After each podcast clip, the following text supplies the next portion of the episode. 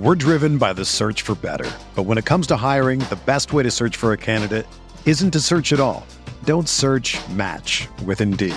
Indeed is your matching and hiring platform with over three hundred fifty million global monthly visitors, according to Indeed data, and a matching engine that helps you find quality candidates fast. Ditch the busy work. Use Indeed for scheduling, screening, and messaging so you can connect with candidates faster. Leveraging over one hundred forty million qualifications and preferences every day, Indeed's matching engine is constantly learning from your preferences. So the more you use Indeed, the better it gets. Join more than three point five million businesses worldwide that use Indeed to hire great talent fast. And listeners of this show will get a seventy-five dollars sponsored job credit to get your jobs more visibility at Indeed.com slash Blue Wire. Just go to Indeed.com slash Blue Wire right now and support our show by saying that you heard about Indeed on this podcast. That's Indeed.com slash Blue Wire. Terms and conditions apply. Need to hire? You need Indeed. The Pat Mayo Experience. Pat Mayo Experience. Pat Mayo Experience. Pat Mayo Experience. Experience. Welcome to the Pat Mayo Experience, presented by DraftKings twenty twenty-two Century Tournament of Champions. DraftKings picks and preview. You want to hit the time codes to jump to a range? That's easy stuff. Also, you want to play the best guys lineup? Then you can do that too, down in the time codes. Also, smash the like. Give me your favorite sleeper, low price sleeper this week in the comment section. Remember to sub to both Mayo Media Network and the Mayo Media Newsletter. In the newsletter, it'll come out on Tuesday evening or Wednesday morning. Ownership projections that will get updated throughout the day, the final betting card, it'll all be in there. So go check that out on Substack if you are searching for it through Google, or you just hit the description and find it. Listeners League link is down there as well, but it's full. So wait till the Sony Open. We'll make it bigger. See, that's what we do. We we shorten it, we create the demand, and then boom, we explode that rake-free guaranteed money. Additionally, the show with Jeff Feinberg already out, the research show already out, the season preview shows already out. But the biggest thing you can do right now, besides joining FantasyNational.com slash Mayo to get that discount, is joining the One and Done. We're half full for the Race to the Mayo Cup, five hundred thousand dollars of guaranteed money in the one hundred twenty-five entry. One and Done, you pick one golfer per week throughout the course of the year. You get their earnings. You can only use them once. It's a pretty low-cost way to really have a lot of skin in the game, because realistically, it's like four bucks a week, or like three seventy-five a week, or something like that. So go to fantasy golf championships dot com and you can go get that right now. You can have up to five entries. I got my three in. I still got some free giveaways to do. So if you rate and review the Pat Mayo Experience audio podcast, leave your Twitter handle along with a five-star review on Apple Podcasts, you'll be in the draw. We're giving away that entry tomorrow. My pinned tweet on Twitter has another giveaway to do, and I'll have another one on Twitter coming a bit later on in the week. Ben Raza from awesome o dot com is here to kick off the new golf year. You thinking about joining the one thousand dollars One and Done? Because I am. Well, if you're going to do it, then I might have to do it. I wasn't thinking about doing it, but peer pressure. It's uh, I love One and Done. Super fun format. Uh, I played in yours last year, and it was just absolutely a blast. So I'm, I'm hoping to have a little better better showing, but I'm excited to get things started. Yeah, I'm looking at it right now. The one thousand dollars one has forty-nine entries, and there's twenty-two people in it right now. So me and you, that's twenty-four. It's fifteen K to okay. first place. It's ten thousand dollars second. Like, that's the one good thing about this. It's not like you go all year and like the guy who wins wins all the money. Even in the one hundred twenty-five Race to the Mayo Cup, like, it's a five hundred thousand dollars guaranteed prize pool. It's fifty K to the winner. I think it's thirty-five to second. Like, the, the payouts are pretty flat down the list. So if you're having a good year, you're gonna get money out of this. It's not like first gets paid, second gets something, and then you know, you might as well finish last if you finish third. It's it's not like that. No, not at all. My biggest problem, I can't I can't remember. I have to go full Memento style this year or something, because I, I just cannot remember to get my pick in. At least twice a year, I just don't have a pick, and that's an absolute killer. But you can sign up for the text alerts. You can punch in your phone number, and like I do it, it sends me the thing like, oh, you haven't. I'm gonna need to do that on Wednesday night. It's like, you haven't made your pick yet. Do you want to do that right now? Here's the link. It's like, oh yeah, I should do that, and I never forget. It's great. Yeah, no, I need to do that. I can't. It, it's so bad, such a terrible habit. But uh, yeah, let's have a let's have a, a year in the One and Done. What what do you say? Do, do you have any One and Done tips for the people out there? Because I have tips, but I always forget to follow them, and then I don't do well. So that's a problem. Yeah, that is a problem. My, I mean, my tips, I don't get too crazy. I know some people probably get wild and map, map it all out. What I try to do is, is have a good idea with the major specifically of who you want to use or who you think you might want to use and kind of hold them back. I think the biggest debate, and I, I'm actually interested in what you think about this, when you have non-cuts like W G Cs, do you tend to reach knowing your guy's going to get paid? You tend to take a top-end guy knowing there's a lot of money out there? I tend to take a top-end guy because history shows, especially at W G Cs, that it's usually one of like the top ten guys in the field that ends up winning. And I mean, the money for a win at a W G C is about on par. Like, it's a little less than a major, but it's way more than the other tournaments. Oh, it's huge. It, it's a game changer. And that that's something I always think is a, a great debate, because a lot of people see that and they say, well, I know my guy's getting a check, so I can take, you know, this guy from the Sunshine Tour and not burn a, a spot. And that probably is not the optimal move. I, I'm tend to be in line with you where you see the big names usually taking down those events. My biggest piece of advice for the one and done, I, I think that there's two ways that you can go about this. One, uh, and the strategy that when I do well and then I forget to do it uh, is the one that usually works, is basically just look at the top ten in odds, who are like the two guys that no one wants to bet that week, and like whoever, they're going to be super low owned in the one and done. And they still have like as much win equity as probably the guy right next to them on the betting board who everyone wants to bet. Like, even when we like go through, like when we went through the odds this week, like, do you think that anyone is betting like the, the, the one and done starts at the Sony Open next week, not for the Tournament of Champions, but like if you were to do it for this week, like no one is taking Bryson at this tournament. No one, no one's betting him. No one's like playing him on DraftKings. No one's going to use him in the one and done. Not that you like want to burn Bryson. Maybe Sam Burns is a better example, but like these are all guys who are less than twenty to one, and like no one really wants to take them. Uh, I will say, we're going to get into this. I, I bet Bryson this week. I like Bryson in this tournament twelve to one, but I'm absolutely with you. You know, the, the other key with one and done, it's amazing. You can endure plenty of missed cuts if you hit some winners. Like the the, the top heavy nature of these tournaments, you want to be pretty aggressive. I know it's great to get a, a paycheck each and every week from your guy, but if you're not hitting winners, people will jump over you quickly, and that is one of the many, many factors in this. Well, we always do the three-man one and done on the show between Jeff Cust and I, and I usually have by far the most missed cuts, but I think I've won it every single year, because if your guy doesn't finish yep. inside like the top three, you know, it's kind of useless anyway. Like, if your guy finishes T thirty-seven, it's not doing you any good. Oh, no, you get some of these tournaments, he gets, uh, you know, an expensive meal out of it. It's like no money for the bottom of it. So it's definitely better to be aggressive and take your missed cuts with your top tens. Yeah, you basically earn the equivalent of one bottle of Empire Maker wine. Yeah, that's for a top twenty uh, if you're lucky, but yeah, no doubt about it. It's it's going to be really fun though. It's a great tournament. And as you mentioned, you have a slow start. That means nothing. You can get back in it at any time. Oh, absolutely. I want to run like some sort of props pool this year as well. That'll probably come after football ends. Uh, so keep, you know, just there's a lot of stuff. There's a lot of different contests that you can get into, but we're here to talk about DraftKings today.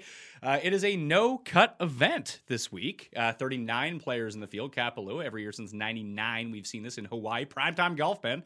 seventy-six hundred yards, but it doesn't really play like that, although only one of the par fives generally generates a lot of eagles, so it does allow the shorter hitters to still contend if they have their wedges and putting dialed in. So when we go to the very top of the board this week, you're going to see the number one player in the world, Jon Rahm, only eleven thousand dollars in a no-cut event. Not terrible. Morikawa and Thomas are ten eight and ten six. Bryson, your guy, ten two. Vic, big dick Vic, ten thousand dollars. Those are the top end. Because those are the top end, and I, I have my opinions on these guys and who I like, but when you look at the nine thousand dollars guys, how they're priced, especially versus the odds board, I think that there's going to be a lot of people that say, screw the ten K range. I'll take three nine K guys. Very possible. Uh, you know, the, the Cantlay Xander combos and whatnot. Uh, I could see it. I also think, you know, it's going to be very, very easy to go get Rahm if you want to. Best player on the planet. There's a lot of ways to start. For me, I like Bryson. I like J T. Uh, you know, we know that Justin Thomas obviously can thrive here, but I, I think that Bryson, just because he's so unique and who knows what he's going to do, but obviously with generous fairways, I would assume he's going to take some aggressive stances. He obviously scores really well. And the other thing about Bryson, everyone, we all talk about his driving, rightfully so. When he really pops, it's because of the put- he can get crazy hot with his putter. We've seen it so many times over the years, and that's something I think here will serve him very well. it's weird because I don't want to conflate the betting market with DraftKings because there's not much differentiation between the prices of these guys and the DraftKings game. That I, I'm not going to bet Rahm because I don't want to bet a guy who's six to one to win a tournament, especially when there's other yep. like big name guys. Obviously, he's the favorite. Do you think that there's a chance that he ends up as the lowest owned of the ten K guys? No, I think that Bryson would probably be the lowest owned of them, to be honest. It's it's early in the week, so only fifteen hundred people have generated lineups so far on fantasynational.com slash mail. twenty percent where you can get all of this information and search whatever you want. Use the model, use the simulator, whatever.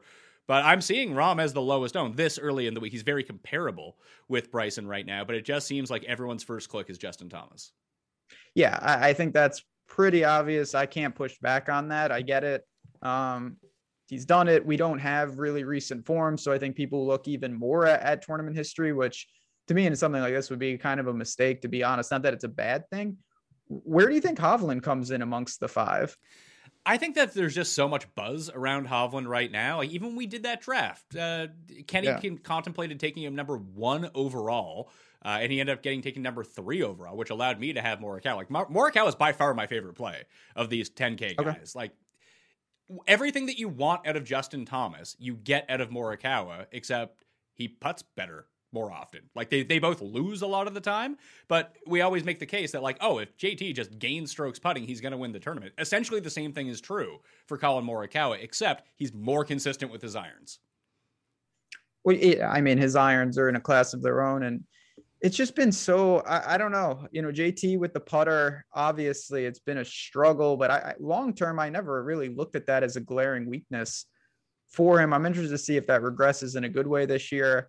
Certainly you're going to get a discount in ownership if you go off of J T. I also think in a tournament like this, I'm not sure how popular it will be, but you're going to have the opportunity to double click north of ten. Uh, and find plenty of value in the bottom. Yeah, if you want to build a unique lineup, which is kind of the key to this week, obviously having the winner is going to be, you know, a big facet of this as well. But if you do the double ten, I think that's more unique because every everyone's initial instinct, like I'm just, I'm on the DraftKings page right now. Let's say I take Morikawa. Oh, who's my second guy? And oh, Xander, nine thousand five hundred dollars. Perfect. Like he is such, Xander and Cantlay are such easy the clicks to be the second guy in that if you have the stones to fade those guys, I think you can take some pretty higher owned guys like around them because that build in general is still going to be more unique if you don't have Cantlay or Xander. The issue is if, if you don't have Cantlay or Xander, you're you're giving up like two of the best six guys in the field. Yeah, no, I, it's going to, I mean, I can already see how my year is going to get started because I, I'm pretty interested in just skipping. I know it's not really a range. There's only three guys. But if you don't use a player in the nine K range, you're going to be pretty unique right off the bat. And I'm pretty interested in doing that with a lot of teams starting Rahm and Bryson, J T and Bryson, and then bumping into the mid eights where you've got the Deckies, Burgers, Cam Smiths of the world, and just hoping that Cantlay, Xander, and Burns don't win. Uh, if you can get by those three, you're going to pick up a ton, a ton of equity. Yeah, I'm seeing right now in terms of the ownership projections, Cantlay coming in as the lowest of those three in the nine thousand dollars range. It's not like you, it's not like no one's playing Cantlay, but everyone is playing Xander. People are just so smitten with Sam Burns right now, which you know, is completely fair. No one was better during the fall swing than Sam Burns, really outside of Vic. That maybe there's that recency bias playing in. Do you buy into? Not that it matters because if Burns comes in second or fourth, then he's still going to be worth what his price point is at nine thousand one hundred dollars. But we haven't seen a first-time winner here since two thousand eight, and it was like an absolute jabroni, Daniel Chopra, who won. Daniel Chopra, I assume that he's not here this year. Uh, I believe he's Swedish, right? He is, yeah. Yeah, and that's, he, that's he, all he, I he was He was basically like proto-Lingmurth, I think. Those were the days. Yeah, I mean, I, I don't read a ton into that. Obviously, Sam Burns, it, Bermuda, ridiculous, just fantastic.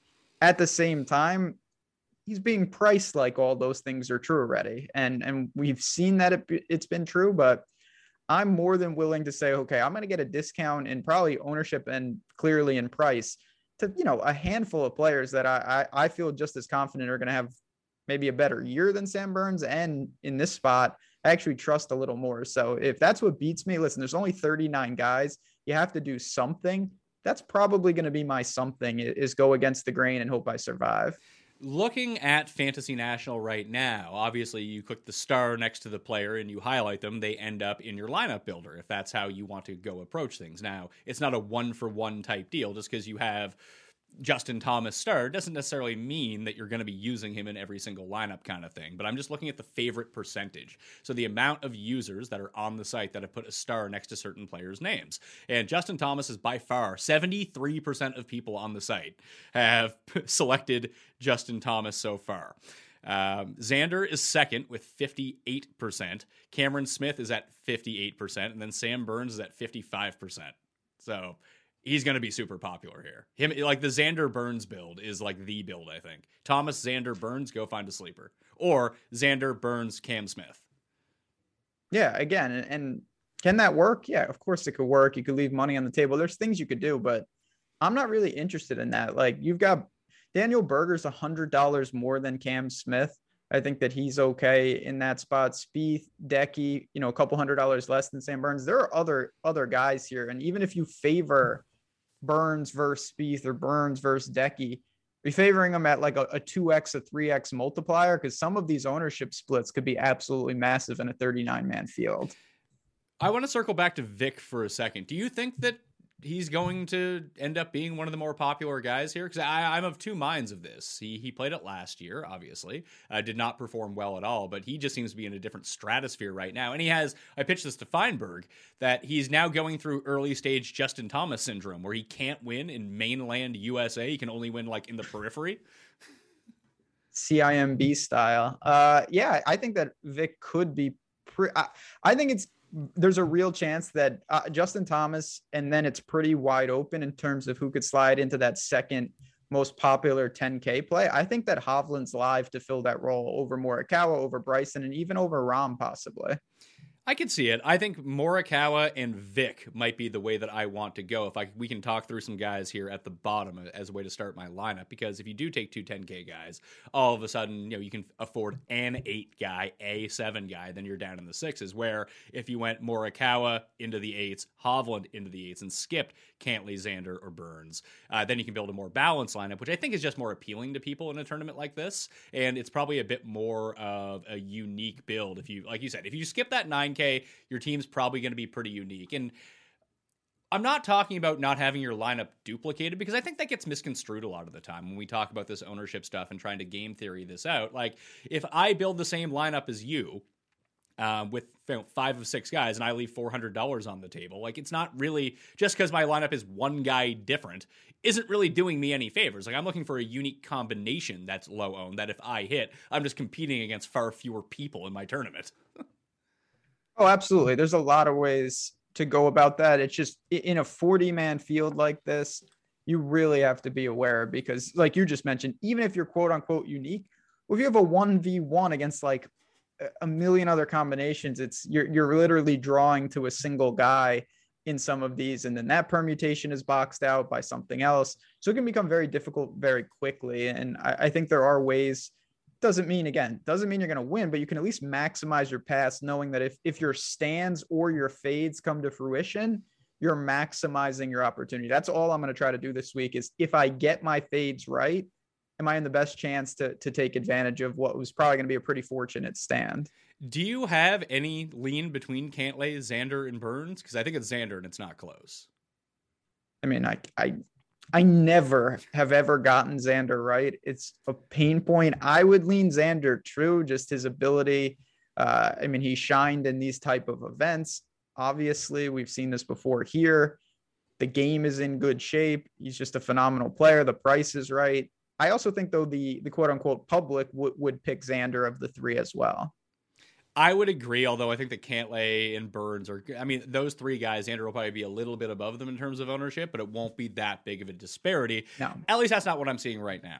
Let's talk eights, because Spieth is the leader in terms of salary up here. My gut, I still haven't bet Spieth this week, but all my being says that he's going to win this tournament. So I'm going to play him. I don't care what the ownership is. Then you got Matsuyama, Brooks, Berger, Cam Smith, Sungjae, Answer, Finau at eight thousand dollars. Some guys are going to be popular, like I mentioned, like Cam Smith and Sungjae. Spieth will be, like, they're all kind of popular. Smith and Sungjae, the highest of those guys. But Brooks, you might get single-digit ownership on. Yeah, Brooks is tournament wise. I get it. I, I totally understand. You've got Bermuda splits. It's just, where is Brooks uh, health wise, game wise, form wise? I'm not sure anybody knows that. That's why you're getting the discount in ownership. I, Berger to me is the one that's a little more interesting. I feel like he's, he would be a lot more talked about if he wasn't in uh, a super range with Cam Smith and Sungjae. And a lot of the things that they do well, Berger does well. Again, Bermuda splits, really good with the irons. I feel okay with him, especially if other people are looking elsewhere. I think that Berger is still going to carry an amount of ownership. He was my cover guy in my article this week because I think that he and Sungjae set up really similarly. So once I get a better sample of where the ownership is going to go, I expect it to be on Sungjae and Smith over Berger, but I'm seeing it pretty flat right now. But I'm with you. I think objectively, Berger is my favorite play of those three guys. It would go Berger, M, then Smith. Having to rely on Cam Smith's putting for him to win this tournament and just saying like, oh yeah, he is going to gain five strokes putting. That that's tough to really go. I'd rather go, you know, cause it's me with the guy who's been losing three and a half strokes per tournament and be like, no, he can figure that out. Don't worry about it. So you're playing Decky? I mean, that's Berger right now. Yeah. But I mean, it is Berger right now. Historically, Berger, I feel, I mean, he had a great stretch there. Uh, basically all of twenty twenty-one, he putted pretty well. You've, It's a good range, though. I think you can find a lot of different things. I bet Cam Smith. That's going to be kind of my hedge because I think, obviously, win equity-wise, north of twenty, I'm, I'm okay with that. I may come in under in DraftKings just because I don't think I could get over the field. And I, I do like Berger. I'll have some Decky. I want to say answer, but I don't really have a feel for him in any regard. He's just sitting there at eighty-one. He, it, it's funny because his success has led him to this price, obviously. He's properly priced, but still seeing his name amongst these guys. It's a lot like the Sam Burns effect where I'm just not ready for it yet. And he relied so much on his putter, especially, yep. I, I mean, huge spike weeks. five point four at the C J Cup, only came in fourteenth. five point two at the B M W, came in ninth. four point two at the Charles Schwab, came in fourteenth. nine point four at the Valspar, came in fifth. And he, finally he broke through in a week where his, you know, his irons really went off. And he had far fewer of those exceptional irons weeks throughout the course of the season then I think that people remember. Like, he really relied on this hot putter. He wasn't gaining like eight strokes and seven strokes with his irons. He was, he was consistently like the two to four range, which is great, which is going to have you competing, but you're probably not going to crack through and win some of these tournaments. And I feel like I can mine that sort of value somewhere farther down the list. That's fair. Uh, and then there's the, I mean, I know where these are small ranges, so you can really mention every guy. The last guy in the range is uh, Tony, but he, I mean, his putter is broken, but it's always broken. It's particularly on Bermuda. Another one, maybe an aggressive, like off the tee stacks with Bryson and whatnot, but I don't know where I come in on him. I think I'll be sticking more in the mid eights than the lower, lower eights. I think I'm with you. And I think that a lot of people are going to see the same thing. Like, it's going to be hard to yeah. get to feed out. Although that's a really juicy price for a guy that scores, especially DraftKings points, as well as he does. And so much of this is just going completely blind because we haven't seen really any of these guys.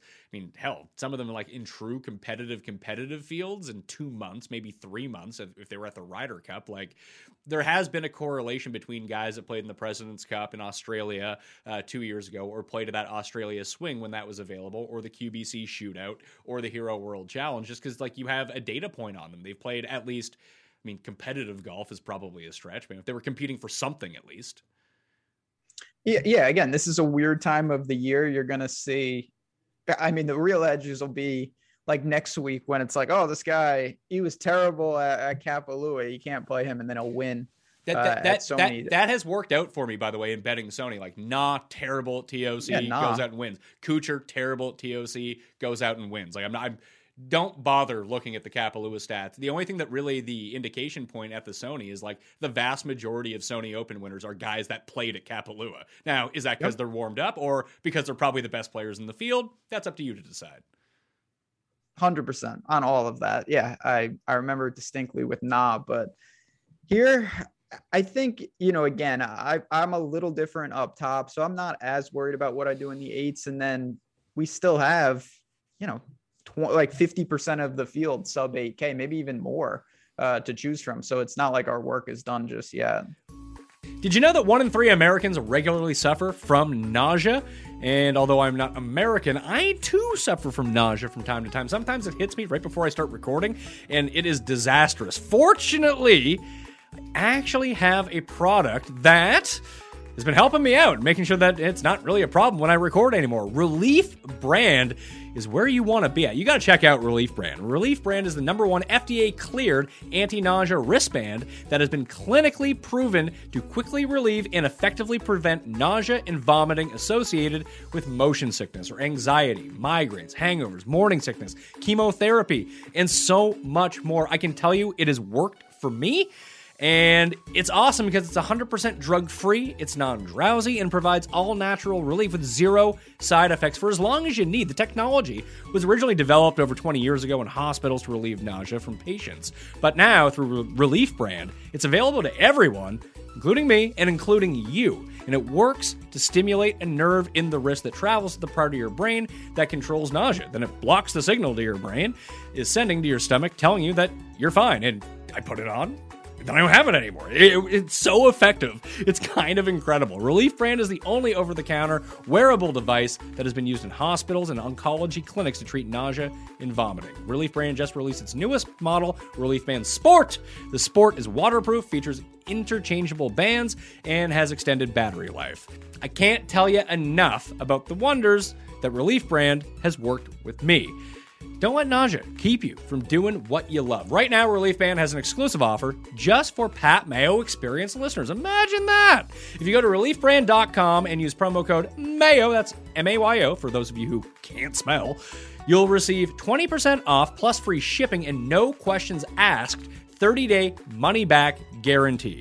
So head to R E L I E F B A N D dot com and use my promo code MAYO for twenty percent off plus free shipping. Let's try to build a grouping from the sub eight K. Patrick Reed is the highest priced of all of these guys. He's at seventy-nine. Then you got the defending champion, Harris English, Kokrak, the Gooch. The Gooch is going to be very popular this week, by the way. I like the Gooch too, but his ownership might reach like thirty-five percent. So we'll wait and see with him. Leishman, Nah, Horschel, see, woo! Oh, and Siwoo was even in the sixes. It's a pretty condensed seven thousand dollars range as well. The only one I have a star next to at this moment, like I bet Patrick Reed to win. I think that might be good enough for me. I might leave him off the DraftKings team. We'll see. Kevin Na is the one that people aren't using from this range. And I think of a lot of it has to do with how poorly he's performed at this tournament in the past. Although on paper, I think this tournament sets up really well for Kevin Na because driver tends to mean less at this tournament than, I mean, there are certain years where the wind is with you, where D J and Rahm, or hell, even Bryson this year, if that's the way that you wanted to play it, I get it, because that could prevail. But really, it's irons and putting in a scoring fest, and those are generally what Kevin Na does. We just need him to get hot with the putter. I mean, small sample size, but when you look at what he's done here, obviously his off the tee has been horrendous, but he hasn't done anything on the greens either, and that's what you're going to need to flip, even more so than the off the tee. That that should be, you would hope, mitigated. Uh, I get it with Taylor Gooch, but what about Leishman? I mean, it's been a weird run. He was, it seemed like he was hurt, and then he showed flashes, and now he's found some form, albeit at, at you know, swing season events. I don't think people are going to go to Leishman. I'm always a sucker to play him. I think he's just perpetually mispriced, underpriced, underowned. He's got experience here. Good. I think Leishman is one of the better plays in the mid sevens. Good, good in the wind. Uh, Australians yeah. have done very well at this course in the past. I, I can completely buy it at seventy-one hundred dollars, but or seventy-five hundred dollars. Sorry, that. But is there really that big of a difference between Leishman and Horschel, who's seven thousand bucks?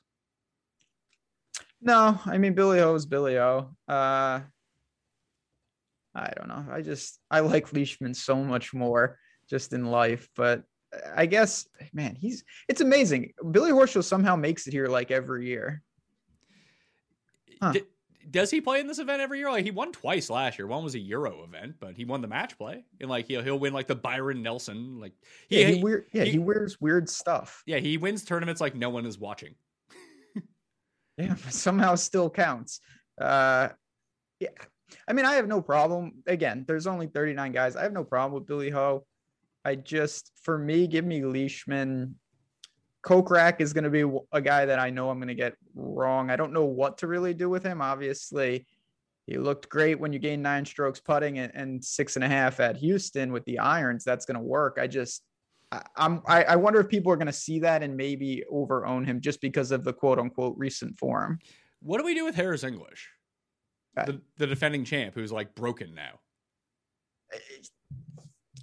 I, I don't know. I don't understand any of it. Any of it. It's, I mean, he's fallen off. It's only been a, a small sample, but he has looked horrible. And the, the putter, even though it's not terrible, it's regressed to just like normal levels, which is killing him on top of everything else. Uh, I'm not going to play him, but I wasn't playing Harris English for a long time. And he was just absolutely cooking for so long there during the summer. Well, I might have to go with you on Leishman as the pivot off of Gooch. I am going to play Kevin Na, and I'll make a decision on Patrick Reed. But Na is the only one. Na and Leishman are the two that I'll, I'll put the star next to a favorite right now before I construct all of my lineups. We downgrade into the sixes, and this is just a crapshoot. For whatever reason, I yeah. like Lucas Herbert. I like Lucas Herbert at these island events where there could be wind. He's another guy like, you know, Ireland, Bermuda. He's six thousand one hundred dollars. He, he makes a lot of things work. I don't mind that at all. Again, I don't think he'll be, you know, these are all flyers, but a lot of the things you just said to me lead me to Joel Damon. Um, I, I think he could set up pretty well here. He's the same price, not really making noise one way or another in terms of recent, you know, results, but we saw him win at Corrales. We've seen him do some things. He's got the big hat. Uh, I don't know, sixty-one. You could do worse than him. Sure. I mean, Damon's fine. The way that I'm seeing it right now in terms of ownership, Se- Seamus Power, who per like the Fantasy National model is just spitting out as a top play right now because there's so little information to go off of that it still kind of includes his really hot run. So there's him, Damon, and E V R, Eric Van Rooyen, are probably going to be like the three that people point to. Maybe that switches up during the week. Maybe Cam Davis gets some buzz because there's so many par fives at this course and he scores so well on par fives. But I, I can get behind Damon for sure. This isn't T P C Kapalua, is it? Because if it is, we're using K H Lee, but I don't think it is. no, no, I have it on good authority.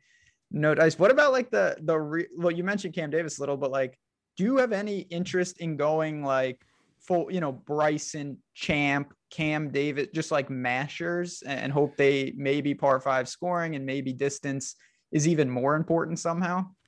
I could see it. I, I think that's a unique way to build your lineup because that is sort of the opposite of what, I mean, that's the opposite of what I have identified as what makes the most sense here, but it's not like we haven't seen years where that strategy at this course has prevailed.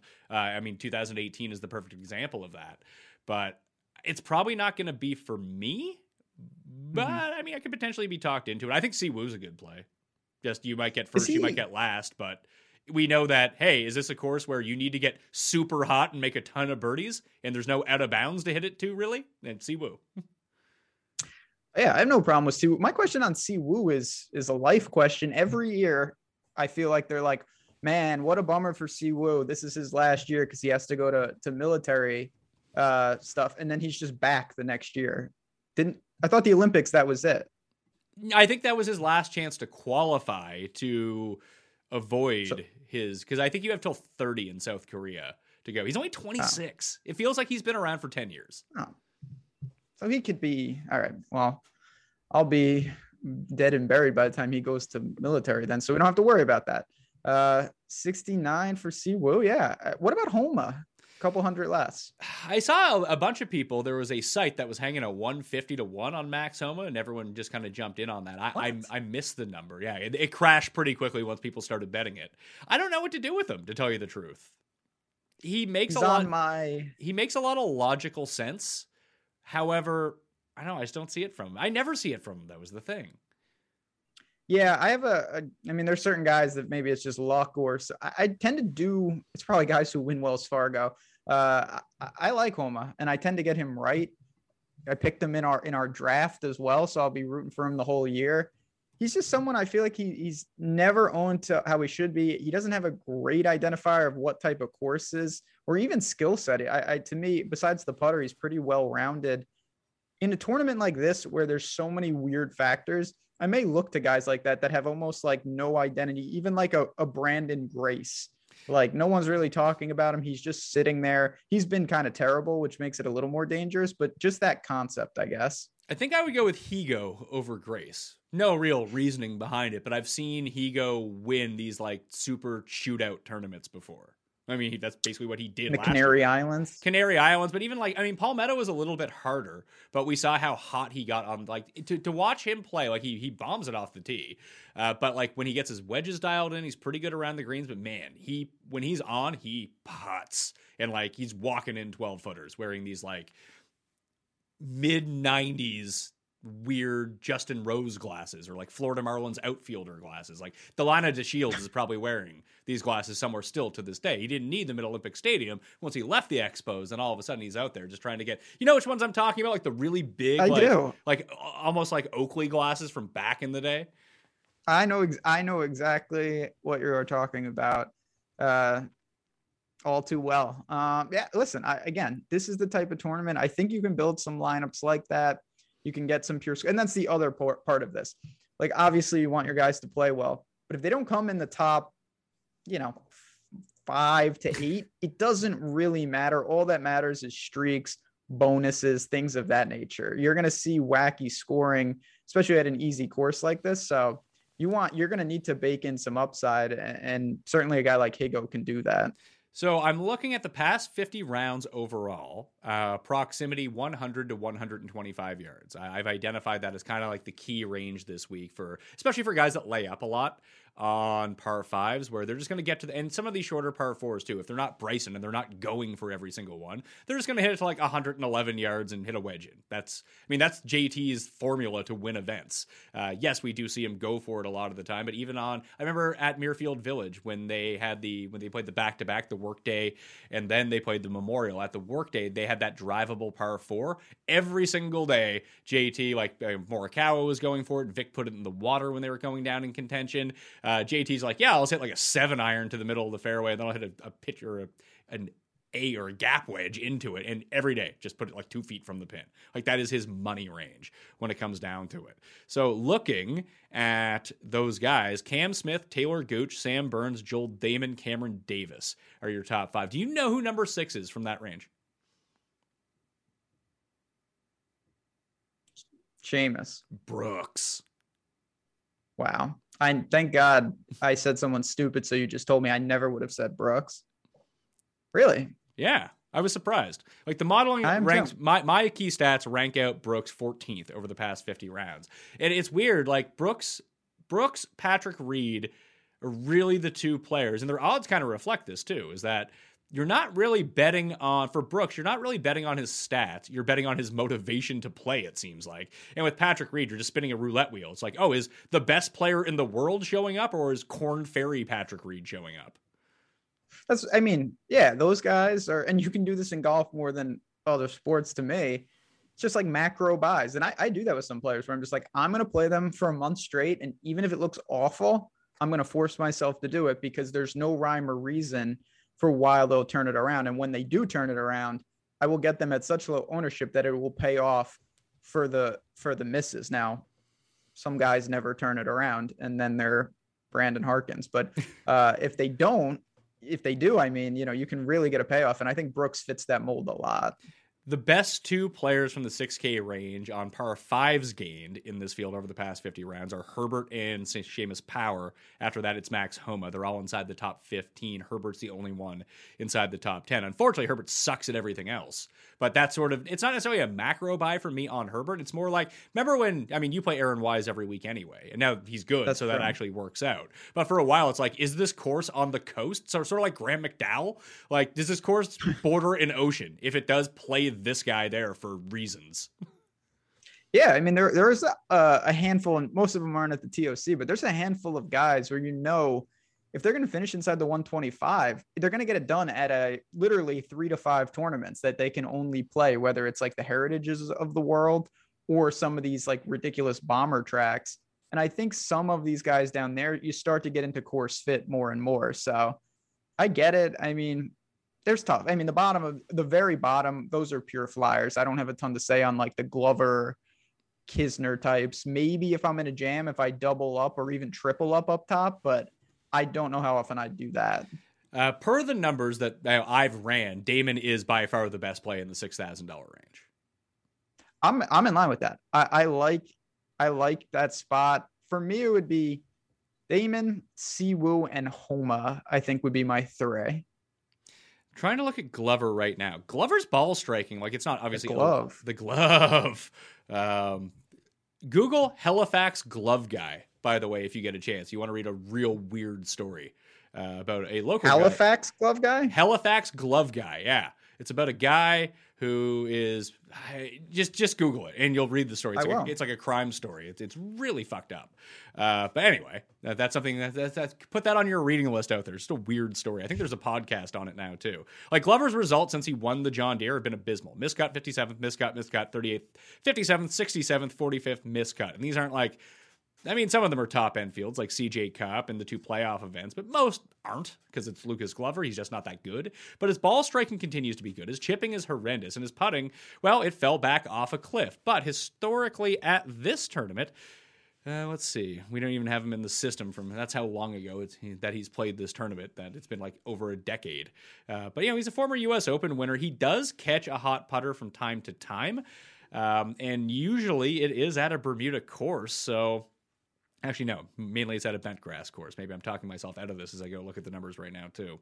I don't know. There's something about this tournament and the John Deere Classic, which just kind of jibes with me. I, I, I pointed this out before. It's in the column, but you know, Spieth has won both these tournaments. Steve Stricker has won both these tournaments. Zach Johnson has won both these tournaments. Jonathan Bird, the Birdman, Coco Beware, he's won both of these tournaments. So I think that there's something to that, and I think it's a lot like the, and this gets brought up a lot, it's the no flat lies at Kapalua. Like you're just hitting off a weird angle every single time. T P C Deer Run is like that. Augusta National is like that. Quail Hollow is kind of like that. Riviera is kind of like that. That's why you see a lot of the similar guys, not so much John Deere because that's a scrub field and no one plays it, but maybe I'm just trying to talk myself into Lucas Glover. Do you, do you have any lean on this?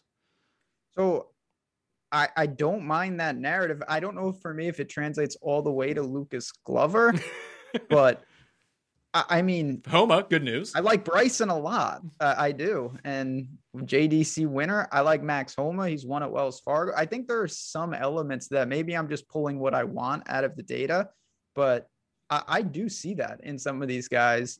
So I just, the thing with Glover is truly uh, you're going to, and we know this all the time and it's such high variance, but you're just, you're going to have to make some putts. There's no doubt.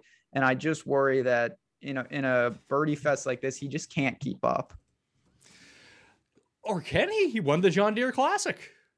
He when when did he? That was last year. He won the John Deere Classic because that's why he's in this tournament. I, I enjoyed your tweet of this will be your first chance to use all of these players because you all didn't use any guys last year. And that's this is test case number one.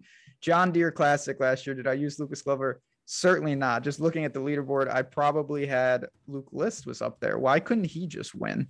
Um, I've been saying that for five years, man. That's true. There's a lot of, and my question that I'll ask on every pod, uh, hopefully it'll be a lot that I do with you this year. I know he wouldn't be in this tournament, but where is Bud Cauley? Uh, he's collecting Anthony Kim insurance money. I, I guess uh, maybe he's related to this Halifax glove store. I, we, Bud Cauley has just disappeared. And for me, I only used to have to worry about five guys on most weeks in terms of rostering, because I would just play him every time. I hope he comes back this year.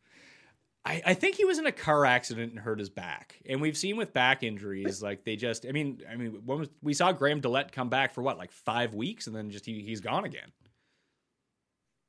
Hopefully he can get healthy, but yeah, this is a, it's going to be a wild one. I, I, I'm interested to see how my lineups actually look when I build them. Yeah, he remains, let's see, he remains sidelined due to an injury. When is this from? Eight months ago. Bud Cauley provided an update to his fans via social media, letting them know that he underwent surgery on Monday and hopes to receive relief that would allow him to return to action sooner rather than later. Okay. However, it's now later. It's not sooner anymore. He's just resting. So we, maybe we need him back. We'll get him back. Maybe we'll see him. Then you can just you play him at sixty-three hundred bucks every week. It's a story uh, and tale as old as time. Let's do the play the best plays lineup. You're very familiar with this. If people are not, it's just when you go onto DraftKings and start clicking buttons in football season. I think we're going to repurpose this, Ben. Just call it the shitter guy lineup. Oh, and this tournament doesn't start until like well into Thursday. So there's going to be plenty of people like at work. It's like, you know, if people go to work anymore, I don't know. But if they're taking a shit at work, they're on the can and they're like, oh, I'm going to throw a lineup into the fifteen dollars huge money DraftKings for golf this week. Who are the like six most obvious plays that everyone is going to build with? Where do you think it goes? Thomas and then Xander? Is that the start? The guys that I clicked in, I clicked in Thomas, I clicked in Xander, and I clicked in Taylor Gooch. I- I'm going to throw Cam Smith into that as well. What does that leave okay, us with? Okay, so we got seven. That leaves us with seven thousand. I don't know if Seamus Power is going to be popular because FantasyNational is spitting out good stats for him. So he's, he's popular amongst those who run optimizers or research stats. I don't know what sort of weight that he carries uh, amongst people, but is there any more like obvious play in the six thousand dollars range? Like, is it Damon or E V R? Cause I, I saw both those two guys getting a ton of like ownership love. Yeah. I think it's probably, I mean, depending on how insane these people are, if they're truly gone, maybe they see Phil's name, but that can't be something that we would advocate. For me, it would probably be Damon and English or Reed. English or Reed. Hmm. Could we or get Kokrak. A or Kokrak? I suppose that's true. Let me look at the ownership projections as of right now. And again, they're not super reliable at the moment, like I said, only because it's so early in the week. But yeah, Power, Gooch, Leishman, Kokrak. Kokrak's probably the answer to this. Or Reed, I yeah. guess. I mean, Reed fits. It's probably Reed. Yeah, I mean, people like this would zero out their lineup, which I would strongly not recommend, but that's that's the whole point of this lineup. Yeah, but like you could also do an alternate universe lineup where you get rid of Justin Thomas and get rid of Joel Damon, and you put in Sam Burns. And no, you still don't have enough for Sungjae. That's weird. Really? Not enough for Sungjae. Let's see. Sungjae. And then you have seven thousand three hundred dollars left, and you probably go to Horschel, right? So you have Burns, Shoffley, Cam Smith, Gooch, Sungjae, and Horschel. And you still have three hundred bucks left just because the pricing's weird. Yeah. If you decide not to go with J T, then you're, I can guarantee that this person will have two, maybe even three nine K guys, and that's how you construct. Then you don't have to dip into the sixes. How about this? This is going to be the official shitter guy lineup here. Okay. Take out Billy Horschel. We're going to put Joel Damon back in, put Justin Thomas back in. Here's the lineup. And it leaves one hundred bucks on the table. Exciting times. Justin Thomas, Sam Burns, Cam Smith, Gooch, Sungjae, Damon. Got it. So we we destroyed we kicked out Xander. We kicked out Xander because going to Burns allows you to go from like Kokrak, Reed up to Sungjae. Yeah, that's totally reasonable. The mid to lower eights with the Sungjae Cam Smith pairing.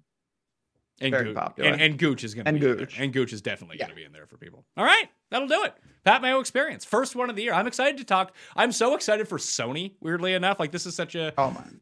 Th- this is a nice appetizer right now. Like I got myself some bacon wrapped scallops, maybe some nice mussels with a nice bit of dipping bread, but I'm really looking forward to like oh. the, the the nice steak meal that I have coming for me right now, or you know, the the fanciest thing stuff with the second fanciest thing. I'll have lobster stuff with tacos, something like that. I'm looking forward to that main course. This is a nice entry point. Plus it's all primetime golf too. So like after football ends on Sunday, I can just tune into this. Oh, it's going to be fantastic. Yeah, I can't wait. Once co- now that college football is basically done, turn my attention to golf. I'm very, very excited. We get Shot Tracker. We get all the good sweats. Uh, there's really nothing better. All right, that will do it. Like I mentioned on the Pat Mayo Experience, rate, review, and subscribe to the Pat Mayo Experience audio podcast on Apple Podcasts. Leave a five-star review, something you enjoy about the show, Twitter handle, or email address, and you're in the draw to get one of those free entries into the one and done tournament at fantasy golf championships dot com. I do have a pinned tweet at the P M E right now where I'm giving away another free entry. You can just go enter it, which you should do right now because it's filling up incredibly fast. Uh, fantasy golf championships dot com, the race for the Mayo Cup, five hundred thousand dollars of guaranteed money. It's one hundred twenty-five dollars to play for the year. It's not like it's one hundred twenty-five dollars a week. It's for the year. Like I said, it's like three hundred seventy-five dollars a week or something crazy like that. You have a free entry to give away. Do you know what you're doing? I don't yet. We're going to be doing some things over at Awesomeo for sure. Obviously, we're covering these tournaments from every angle. Alex, me, Jace, the whole team. Very excited. So if you're looking for that, you're looking for betting content, D F S content, head on over, be part of the team. We'd love to have you as part of the community. And highly recommend fantasy national dot com. Use slash Mayo at the end and get yourself lock in that twenty percent off rate for life at whatever membership that you sign up for. We have a ton of members. It's a very useful tool. No one's giving you picks on fantasy national dot com. It's the tools to make your own picks, the tools to generate your own lineups, look at ownership percentages, and make your own decisions. That's why people love it. fantasy national dot com slash Mayo. Smash the like on the way out. Sub to Mayo Media Network in the newsletter. I will see you next time. Experience! Experience!